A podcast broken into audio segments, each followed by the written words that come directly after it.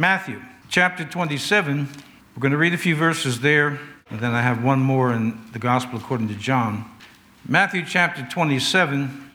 And I just want to just share something with you here, which has nothing to do with the message. But you know, every time I even open my Bible, I have a, a great emotional response of love for this book. I'm certainly grateful that God has put that there. Matthew 27, at verse 11, it says, And Jesus stood before the governor, and the governor asked him, saying, Art thou the king of the Jews? Jesus said unto him, Thou sayest, which means you've said it. And when he was accused of the chief priests and elders, he answered nothing. Then said Pilate unto him, Hearest thou not how many things they witness against thee?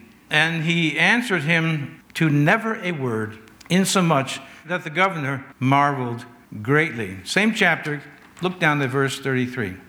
And when they were come unto a place called Golgotha, that is to say, a place of a skull, they gave him vinegar to drink, mingled with gall, and when he had tasted thereof, he would not drink. And they crucified him and parted his garments, casting lots, that it might be fulfilled which was spoken by the prophet. They parted my garments among them, and upon my vesture did they cast lots. And sitting down, they watched him there, and set up over his head his accusation, written, This is Jesus, the King of the Jews. Come with me to the Gospel according to John, just one verse there. Chapter 6 and verse 15. When Jesus therefore perceived that they would come and take him by force to make him a king, he departed again into a mountain himself alone. So, this thought ran through my head, and I have used it as a title for this message. What if Jesus were president of the United States? June 8th, 1978. The following day, June the 9th, an article was written in the New York Times that had this heading Quote, Solzhenitsyn in Harvard speech terms West weak and cowardly. Cambridge, Massachusetts, June the 8th. In a commencement address at Harvard today, Alexander I. Solzhenitsyn left traditional sentiment to others and delivered his own bitter view of a West grown slack and pusillanimous and evil through devotion to man's appetites instead of God's design. And by the way, I just want to make a comment here. The word bitter is an adjective put in by the writer. That doesn't mean he was bitter. The physical and spiritual fight for the planet has started, he said. And yet your screens and publications are full of prescribed smiles and raised glasses. What is the joy about? The Russian author who was forced into exile in 1974 after writing books critical of communism warned that neither diplomacy nor military balance could abolish danger. Listen, and that only moral criteria could help against communism. In the tones of an evangelist excoriating sinners, he said that the West had lost its courage, that political and intellectual bureaucrats had declined into depressed passivity and perplexity while displaying weakness and cowardice. He said that those in America who had opposed the Vietnam War were guilty now of complicity in the suffering of 30 million people. Quote, do these convinced pacifists hear the moans? Do they understand their responsibility or do they prefer not to hear? He asked. In a society that worships material well being, people are not ready to die for ideals Mr. Solzhenitsyn said. They are prepared only for, quote, concessions, attempts to gain time, betrayal. Meanwhile, decades of suffering in Eastern Europe have produced, quote, longer, deeper, and more interesting characters than those generated by standard Western well being, he said, and added, after the suffering of decades of violence and oppression, the human soul longs for things higher, warmer, and purer than those offered by today's mass living habits introduced by the revolting invasion of publicity, by TV stupor, and by intolerable music. The Middle Ages repressed man's physical nature in favor of the spiritual, and now modern civilization has forsaken the spirit. Mr. Solzhenitsyn said he suggested that spiritual life was destroyed in the East by the ruling party and in the West by, quote, commercial interests. I have spent all my life under a communist regime, and I will tell you that a society without any objective legal standard is a terrible one indeed, he said. But a society with no standard, but the legal one, is not quite worthy of man either. And so he inveighed against single minded subservience to the letter of the law rather than to self restraint. An oil company is legally blameless when it purchases an invention of a new type of energy in order to prevent its use, he said. A food product manufacturer is legally blameless when he poisons his produce to make it last longer. After all, people are free not to buy it. In his speech delivered in Russian and amplified over his voice by an interpreter speaking English, Mr. Solzhenitsyn also delivered a philippic against the press. He charged it with inaccuracy, guesswork, rumors, suppositions, hastiness, immaturity, superficiality, sensationalism, and misleading judgments, all without rectification. In the West, he said, addressing an audience of 15,000 enduring the rain in Harvard Yard, unfashionable views are condemned to obscurity. Result is, quote, strong mass prejudices, a self deluding interpretation of the contemporary world, petrified armor around people's minds. It would do you well to read through his speech in the text, or just you could watch it as he speaks in 1978 to Harvard University, starting out by reminding them that their motto is Veritas, truth. But truth, in the mind of Solzhenitsyn, in my mind as well, may be number one hard to find in some circles. And truth has got to be embraced by the seeker, no matter how it turns out. Let me give you an example. You go to the doctor, the truth is the outcome for your condition is not good. And for some reason, you're given some option as to what do you want to hear. Some people would actually opt to say, you know what, don't talk anything negative to me or anything bad. Just tell me something good. If the doctor accommodates you, he or she would then say, well, it's going to be good. You're fine. But it's not the truth. If the person is more committed to truth than they are to having their mind put at rest when what they're being told is not true, which means in the end it's not going to be good anyway then they'll say to the doctor, just tell me the truth. I just want to know. How much longer do I have to live? You see, that's the high price of truth. You have to really want it no matter what the outcome is. When you seek after Jesus and you really want the truth, you have to want the verdict no matter what the outcome. So when we hear Jesus say, I am the truth, we have to embrace all of that. Because what is happening and has been happening Instead of us being converted to Jesus, we are converting Jesus to ourselves. In this case, as I've mentioned in passing here or there, we have unwittingly, I'll say unwittingly, made Jesus an American. When Jesus says, except you be as little children, become as little children, and all these things, you must be born again, and so on, where Jesus is Jesus, we have unwittingly converted Jesus to ourselves. And God says, I have made you in my image, and then again, I'm saying unwittingly because most times it's done without real malice or really intention. What we've done little by little is convert him into our image. Jesus is like me. In C.S. Lewis' work, The Screwtape Letters, there's a very intriguing analogy given in that fictional account of a senior demon talking to his nephew, Screwtape to Wormwood. Something that we need to pay attention to here, I think. In the story, at one point, as Screwtape is advising Wormwood how to get a Christian to be neutralized or even to walk away from Jesus. He gives various things, and one of them is on politics. So he writes this, Lewis writes this Let your patient begin by treating patriotism or pacifism as part of his religion. Then let him, under the influence of partisan spirit, you know, left or right, come to regard it as the most important part then quietly and gradually nurse him onto the stage at which the religion becomes merely part of the cause, in which Christianity is valued chiefly because of the excellent arguments it can produce in favor of the British war effort or of pacifism. What he does here, Lewis does here through his characters, is he gives us two completely opposite political views during the Second World War and Britain's efforts in it he says, get a Christian to say, part of my religion is involved in my country, which to some degree we're going to agree with. I'm going to agree with that. He said, then little by little, get those two to kind of mix together. And these are my words now, based on the ideas he's presenting to us. To get them to mix together so you can hardly tell of one without the other, which was part of our country back in the early 1800s, as de Tocqueville noticed. He says, quietly just nurse them into a position where religion is only part of the cause. I'm going to register my opinion, and it's just that, it's an opinion, but I believe that's exactly what we have in America.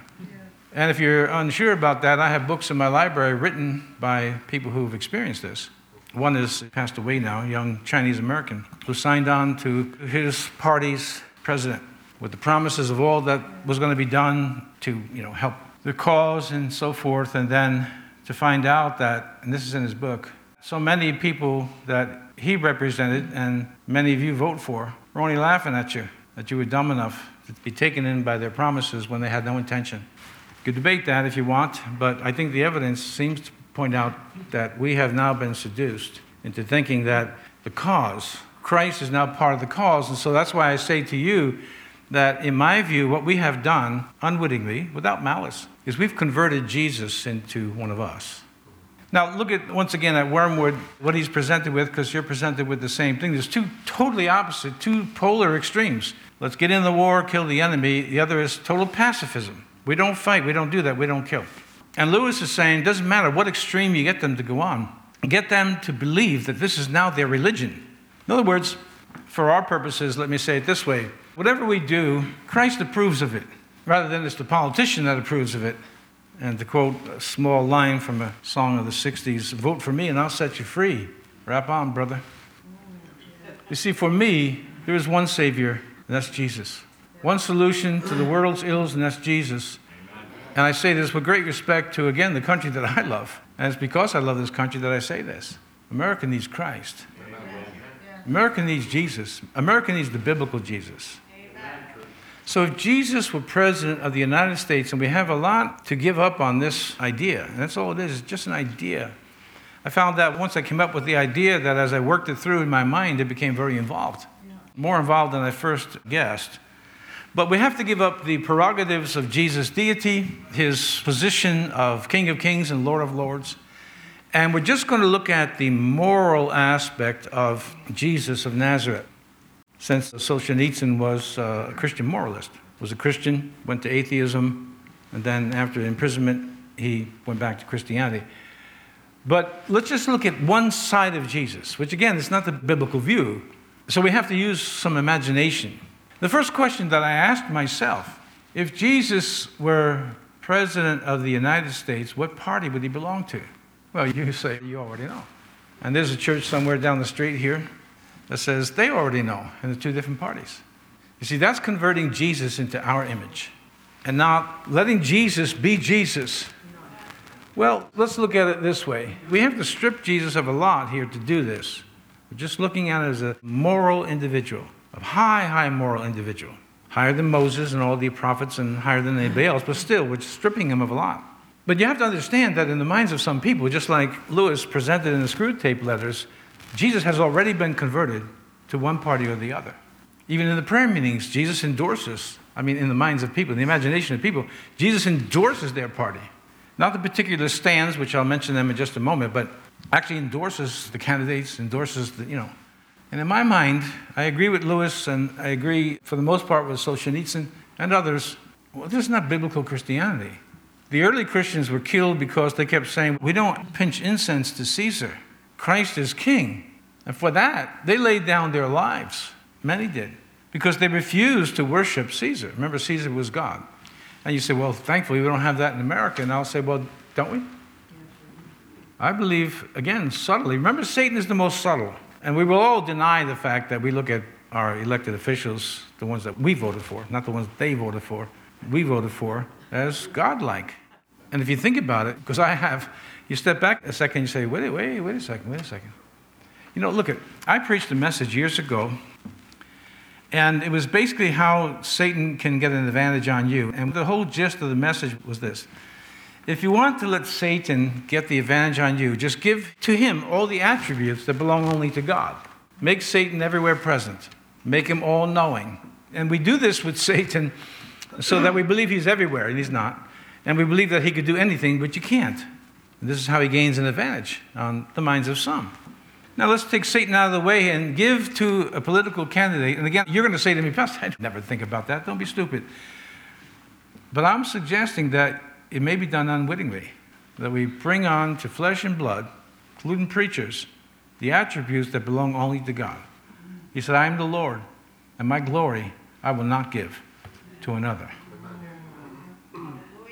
And with all the due respect that I believe our country deserves, I mean, even to this moment, with its faults, I want to say that I think that this has happened to us.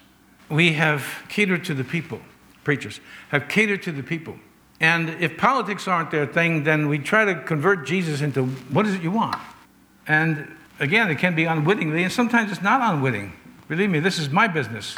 And I read up on these things. And I watch and I say, you know, no matter what the cost, I'm not doing that. I don't care what happens, I'm not doing that. Doesn't mean I won't change, and there's some good ideas out there that maybe I haven't thought of and others are doing, and it's wise and so forth, being a good steward of the Word of God. But if we convert Jesus into our image, well, basically we make him sinful. We make him fallible. We make him prone to making mistakes, to sin itself. And that's not Jesus. So, what party would Jesus belong to?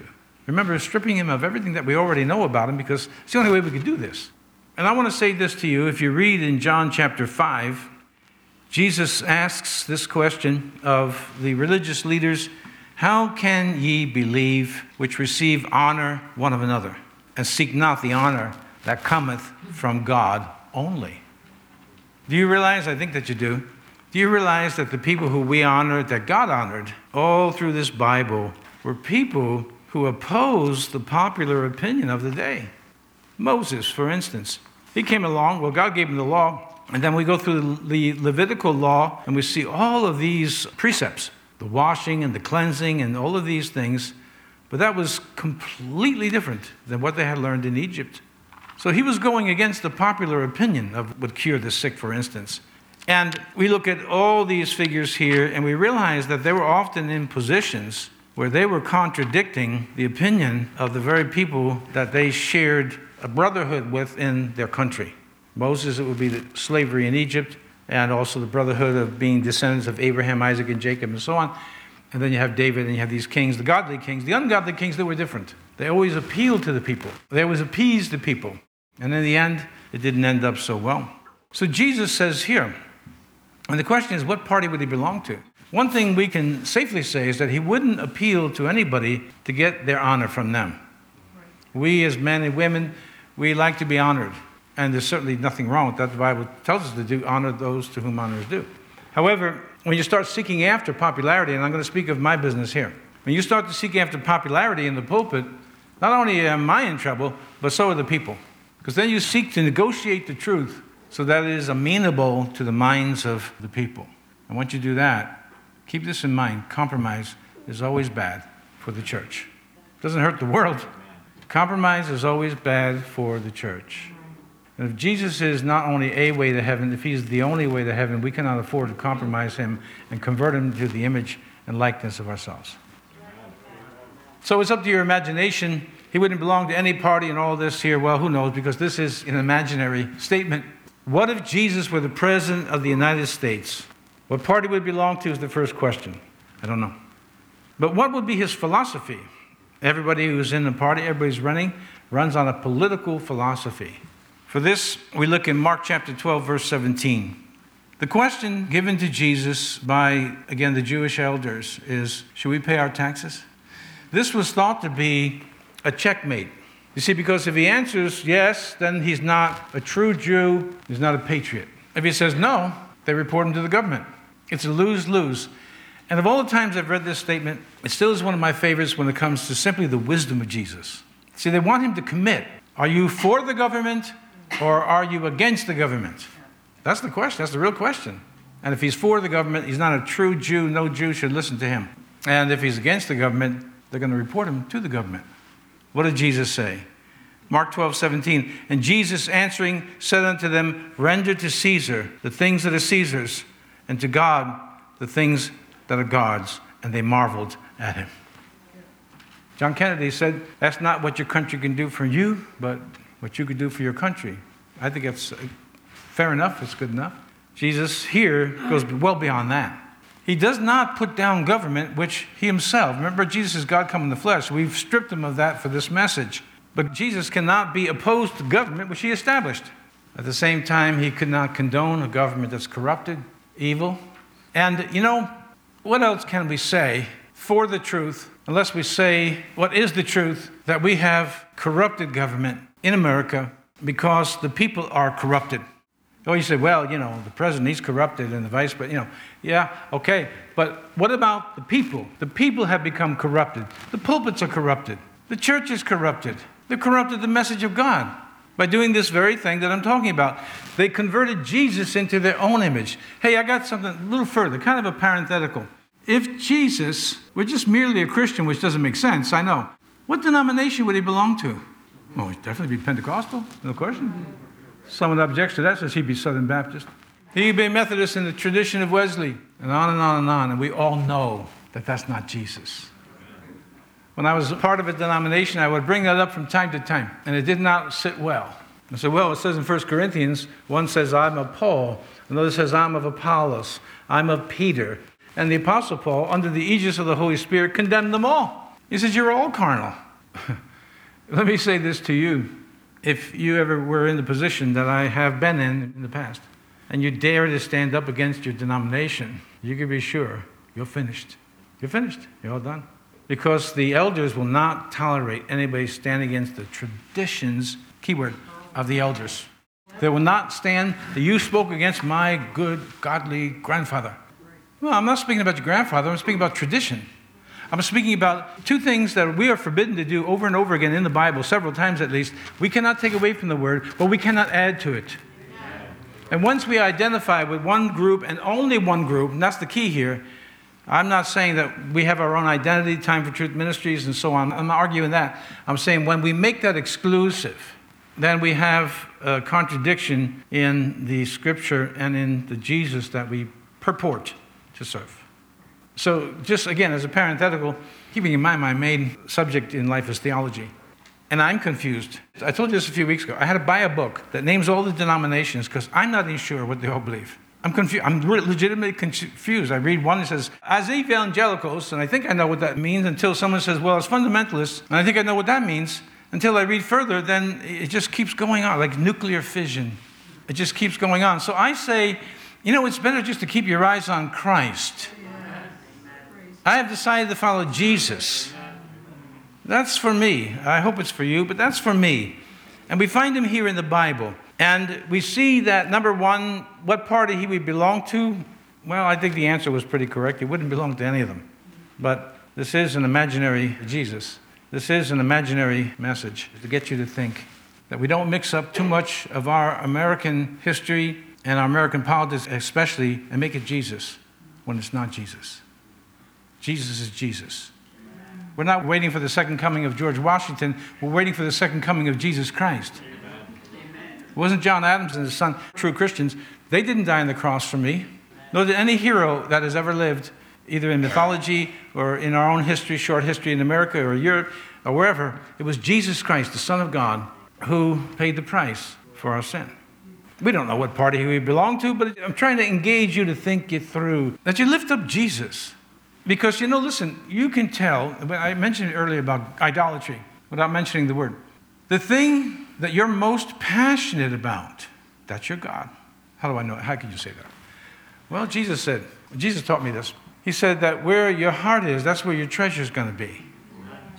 I'm watching people who have Christian logos on their shirt. Jesus is my higher power. Jesus is this, Jesus is that. But they never talk about Jesus. They always talk about politics. No, maybe that's their job, and my job is to preach. Fair enough. And so I'll preach and tell you that we cannot convert Jesus into our image. We must be converted into his. Amen. This is the only book, how do I say, this is the only plumb line that we have to measure whether we are or are not Christians. I've said this to you before, and I'm just a little rambling here. So we have a church over here, right there, and one right behind us, and there's one over there, one up the street, and everybody's all over the place. And then this is the thing that is kind of amusing if it wasn't so serious. The Holy Spirit's always leading people hop here and hop there almost every couple of months. God told me to go here, God told me to go there. Well, if you're a missionary, okay. If you're an evangelist, I guess so. But what's really going on here is we're picking and choosing the Jesus that we like. In the form perhaps of the preacher, not always. It could be the worship, it could be whatever the church is offering as services and ministries. But we're picking the Jesus that we want instead of letting Jesus pick us and say, Follow me. And you take it from there. What would his philosophy be? Well, briefly, it wouldn't be that he was against government. And we can't say altogether that he would be for corrupted government, which Rome certainly was. And there is no question, not in my mind, that we are a corrupted people because the government of the people, by the people, and for the people is not only as good as the people. And so then I began to take my imagination a little further and I say, well, if Jesus had to be elected, which of course he's not, what methods would he use to get elected? Well, we can start with kissing babies. We know he did that. In a manner of speaking, he did that, but not to manipulate the mothers and the fathers. You know, you could have the ugliest kid in the world but that politician will tell you, hey, what a beautiful child you have if you'll vote for him or her. The politician is interested in getting you to vote for them. And let me tell you something else. Lewis talked about that the worst form of manipulation is a government that's taking care of its victims. You can read through these things for yourself. A government that's taking care of the victims. You're all victims here, you know that, right? Things have fallen out to you, it's not your fault. And the people that I have to listen to, it's not their fault. It's the government, it's the present government, it's father, mother, sometimes even God Himself. A man perverts his way and his heart frets against the Lord. Why did God make me like this? Well, He didn't. We made ourselves this way. And now we come to God to change us. We don't come to God to change Him. Because that's not going to happen anyway. That is an imagination. So the question is what methods would Jesus use to get elected? Well, let's look at his attitude towards those who corrupt religion or corrupt the Bible in Matthew chapter 21, beginning at verse 12, Jesus went into the temple of God and cast out all them that sold and bought in the temple, and overthrew the tables of the money changers and the seats of them that sold doves. You understand that all these things were actually necessary to be done for travelers coming to Jerusalem for the great feast to have sacrifices. But what was happening now is that this was taken to be extortion. And let me add a little commentary here as well. It's my opinion. I believe we, many times as Christians, are being extorted by Christian companies. Solzhenitsyn, for an example, was wondering why his text wasn't reprinted enough when he actually went on the record, when he was reflecting many years later, saying it wasn't copyrighted. Why is that? Because what he said displeased so many people that did not want that text out in the hands of Americans. You can still get it, I actually said, well, maybe I should purchase this speech at Harvard for myself. And I found out that the cost of it is $94. I said, no, thank you. I'll just watch it enough and memorize it. You see, he's right. Uh, Solzhenitsyn was right. Basically, he was saying if you tell the truth, you're relegated to a position of obscurity. But if you keep showing people images that pleases them and preaching is no different, an imaginary Jesus is no different. As long as Jesus continues to please you, well, I say you, I mean people, well, then you'll follow him. But the moment he says, Come and die, I don't want your time, I want your life. John 6 6 6 says, And many of his disciples walked with him no more. That was it. That was the final installment of confusion and all of this parable stuff and eat my flesh and drink my blood. That's it. We're done. We're all done. And Jesus' response is, Let's get a follow up team. They misunderstood me. Where is my agent? Get a press release. Never. Jesus never followed up anybody, not once, not ever. But he says to Peter, he says, You want to go too? Now, Peter is smart, and I hope that you are. He says, Well, where can we go? You have the words of eternal life. Where can we go? So he goes into the temple as they had perverted the rightful place to sell sacrifices. It is written, My house shall be called the house of prayer, but ye have made it a den of thieves. And I always loved, and I always I read this to you because I always love this part. Once he cleared the temple, it says, and the blind and the lame came to him in the temple, and he healed them. I told my wife just again recently, I said, you know, those who are disaffected from the church, that swear they'll never go back to church again, and so on and so forth. I said, I understand. I really do. Because I wouldn't be here either. Some of you have lived through that with me. I've watched people take my ministry, just take it. 18 years worth of work. I keep my mouth shut for now. Because God has a law of sowing and reaping, it's inviolable.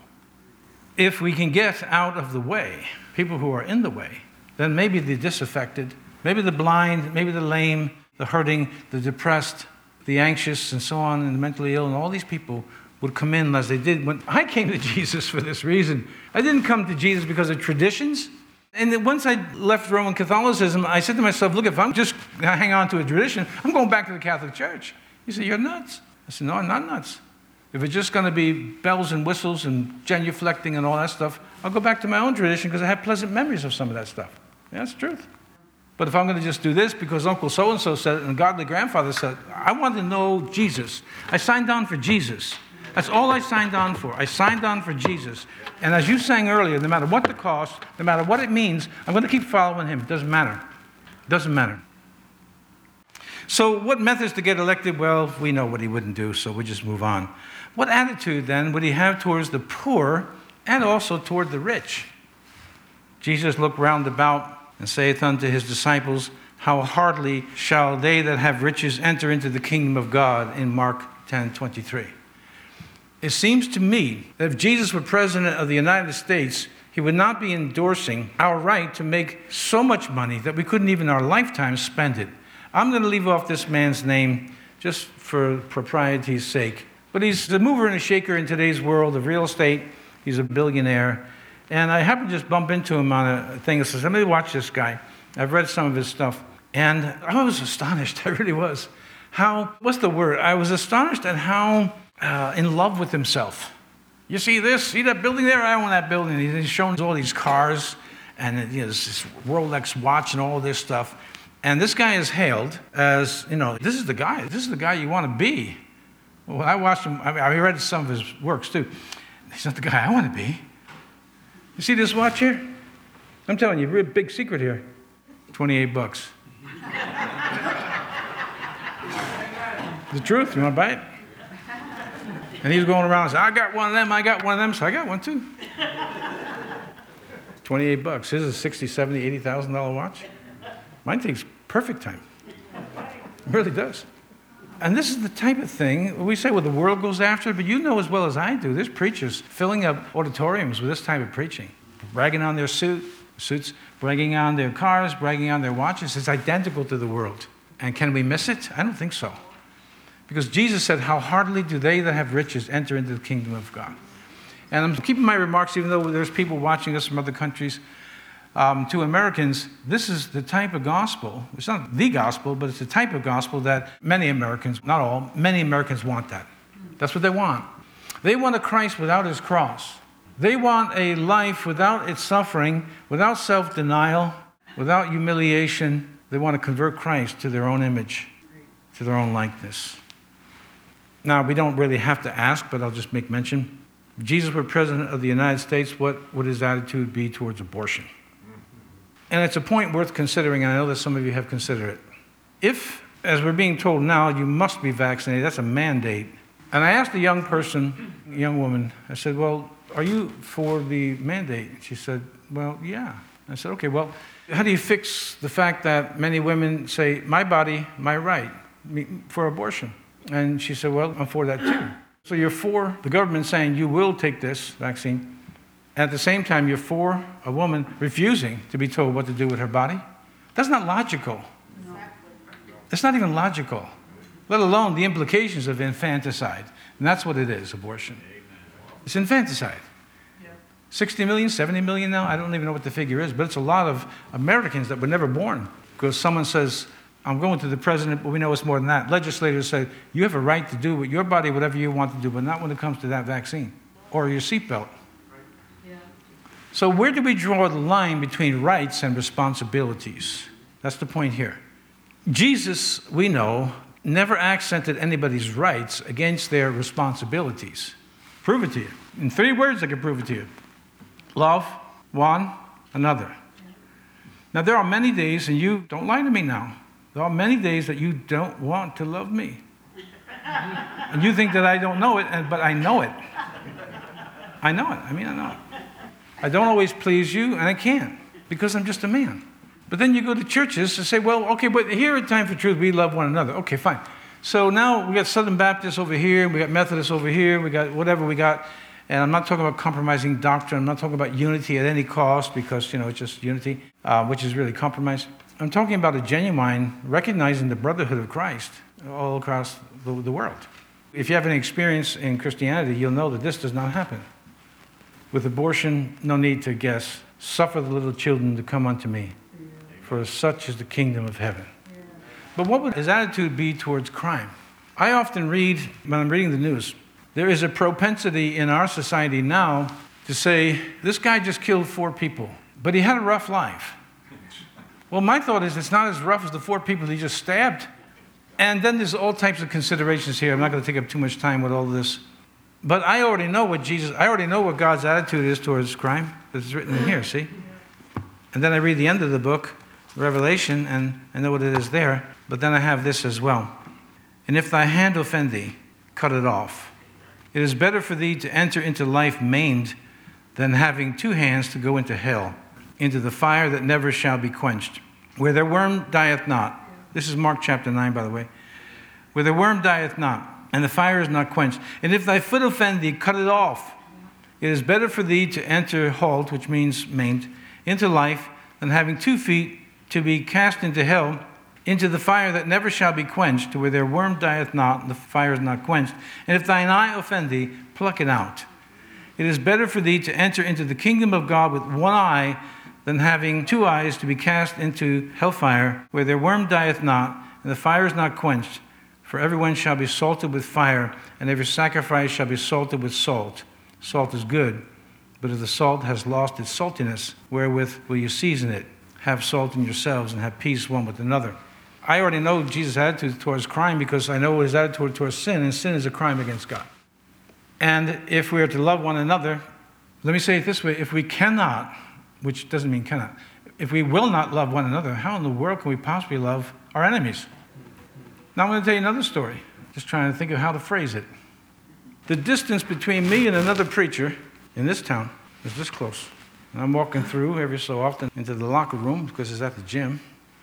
This close. Not even a concession that I'm even alive. So I just say, hey, good morning.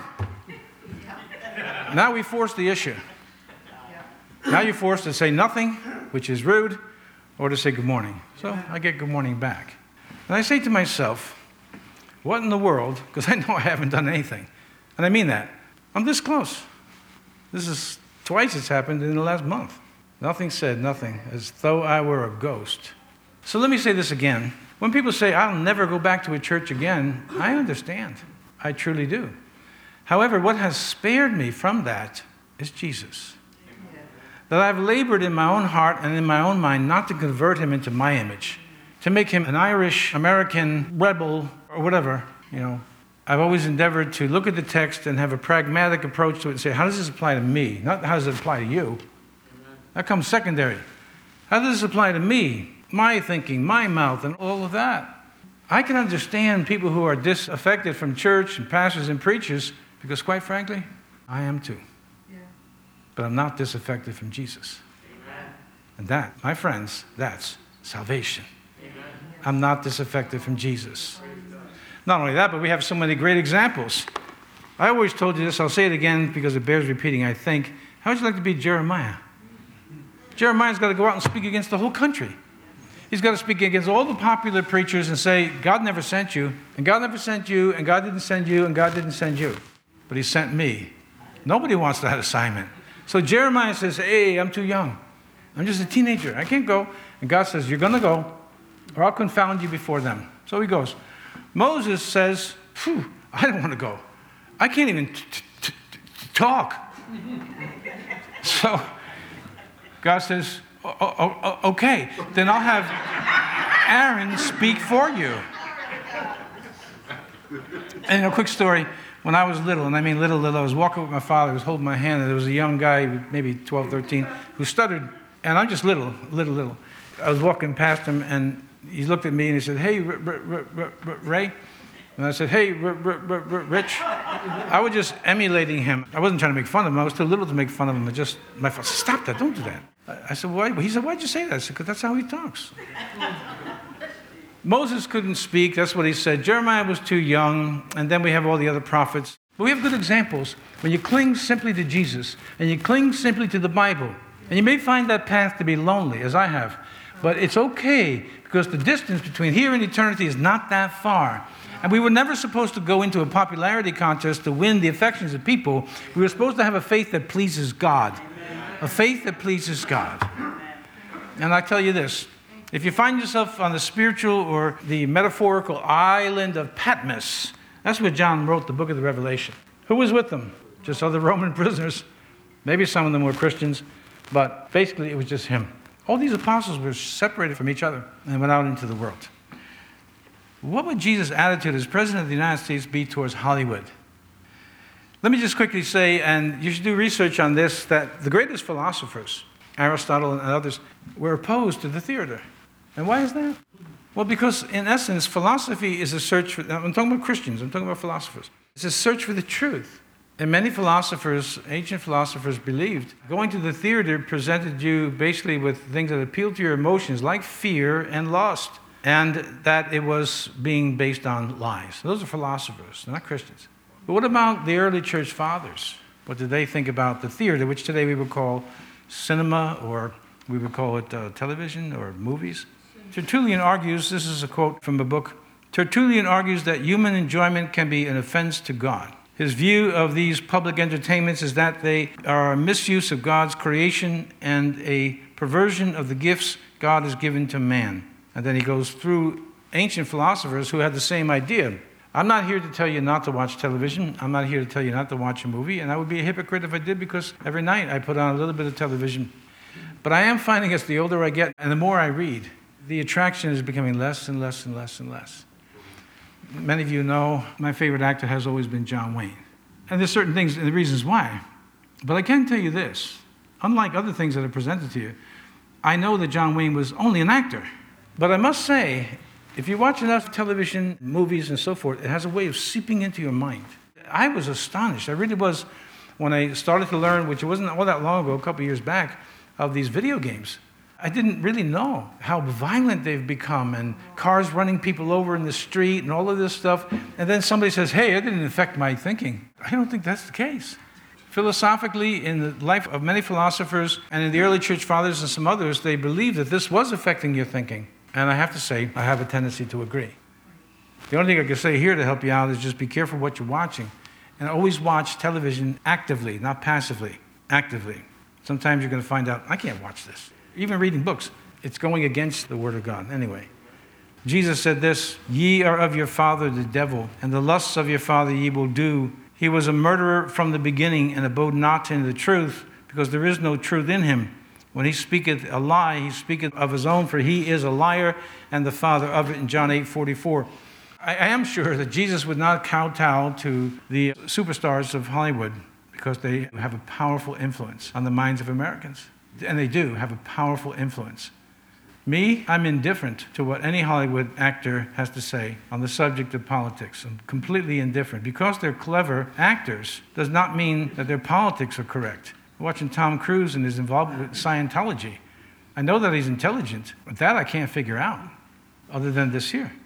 That lies have a way of seeping into the most intelligent minds, deceiving them, which I remind you all the time in the end times, the end days, Jesus said, Take heed that no man deceive you. And more so, take heed that you're not deceiving yourself by converting Jesus into your image. I want to be like Jesus. Don't we have a song like that? we got a lot of songs like that. Well, think about Jesus in the totality of his life. How many disagreed with him? How many spoke falsely about him? Read the Sermon on the Mount. That's been going through my mind a lot lately. Love your enemies. Blessed are you when men revile you and persecute you and speak all manner of evil against you falsely for my sake. He said, Rejoice and be exceeding glad, for great is your reward in heaven, for so persecuted the prophets that were before you. Now we have a picture of prophets, real prophets. They weren't always the people that you'd want to run out to see and hear. And certainly, like Solzhenitsyn, they were shocked. In 1978, they were shocked when Solzhenitsyn said what he said. They said, What? This is Harvard. We're Americans. You can't say that to us. We're Americans. But he said it. And you know what? Years later, and reflecting on that speech, he said, And I will take a word of it back. When I opposed my denomination 16 years ago, I'd do it again because it was the truth. And we could do nothing, as the Bible says, against the truth. We can only do it for the truth, whatever the cost may be. Keep in mind, our founders here, when they went to war with Great Britain, this was not a fair fight.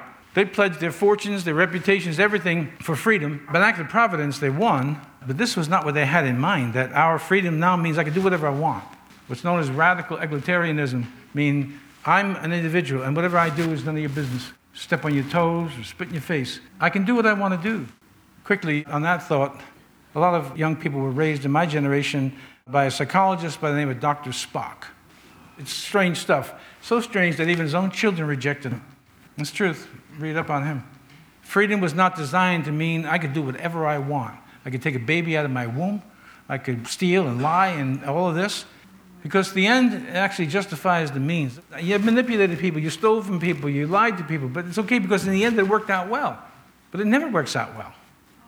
This is my last question. If Jesus were president of the United States, what news outlet would he watch? We know that answer too. My advice to you is that when you read the news, read the left, read the right, read the center, read it all. I'm finding by personal experience, it's not theory now, by personal experience, if you dare, now I'm politically conservative, but if I dare speak against political conservatives, I'm already dead. And this is the type of mindlessness that I'm addressing. Jesus is Jesus. He's not committed to us as Americans, He's committed to the planet. For God so loved the world. He loved the world. Whatever country you're in, Jesus is not obligated to that country other than the human beings that are in it and the planet. Jesus is Jesus. So now we come to reality. Jesus is not the President of the United States, He's the King of Kings. Amen. And He's the Lord of Lords. Amen. And we must be very careful that we don't try to convert Him into being an American, a Brit, French, Arabian, African. We must be very careful. We don't try to convert Him into our image and into our likeness. Because all the signs, as I mentioned so often, they're with us. We see it. We see the great falling away within the church. It's happening. And where do you want to be? You want to be stayed on, fixed on Jesus Christ, no matter what. Let me give you this one exhortation reading. With all of the technology that's with us, and I think that a lot of it is helpful, to become too dependent on image related education takes away from something that, I've been a lifelong reader. When you read, you have to think critically. When you read, you have to actually look up words. Huh, you kidding me? No, that's the bad news. You actually have to look up words. I ain't got time for that. Then you're stuck with images made up by somebody else who's controlling what you're thinking. The more I read, you know what happens to me?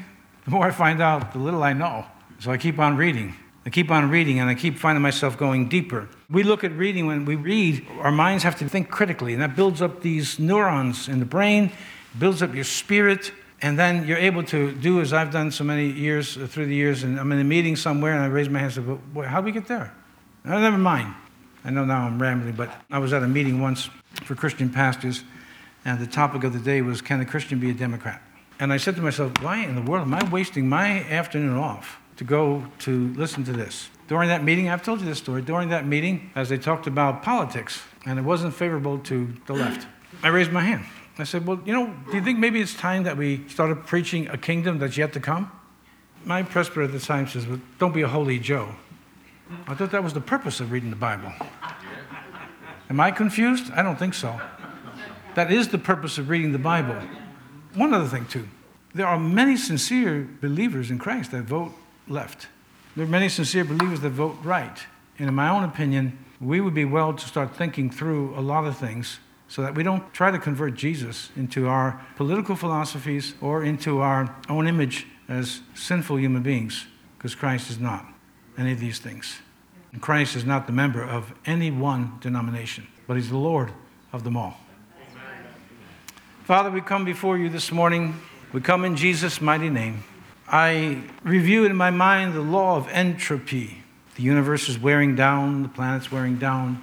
And I remind myself also that there's a kingdom yet to come, and you are the king of it. And you're the king of every other king and the Lord of every other Lord. You're the Alpha and Omega. You're the beginning and the ending. Help us today, Lord, again, unwittingly, to be converting you into our own image, to be converting you into the image of our particular political party, to be converting you into what we already believe and look for a confirmation bias in the Bible to say, see, Jesus agrees with me. No, God, we have to humble ourselves, humble our heart before you, and say, what did Jesus actually say? What was he really like? And I think for most of us who are biblically literate, we already know the answer. So help us, God, in this age, darkened age, to live biblically. It won't be easy. But then again, you already told us it won't be easy. Pick up your cross and follow me. That was your exhortation to anyone and everyone who would follow you. God, we bless you this morning. And I pray that our words are not just empty words, but that our lives actually do bless you. That people would recognize that we're different. Help us, God, to be more like you. We give you all the praise. We give you all the honor. We give you all the glory this morning for all that you've given to us and help us not to be ungrateful for even the smallest of blessings. And we can say in prayer and in humility, God, bless America and help us. In Jesus' name we pray. Amen? Amen. Amen.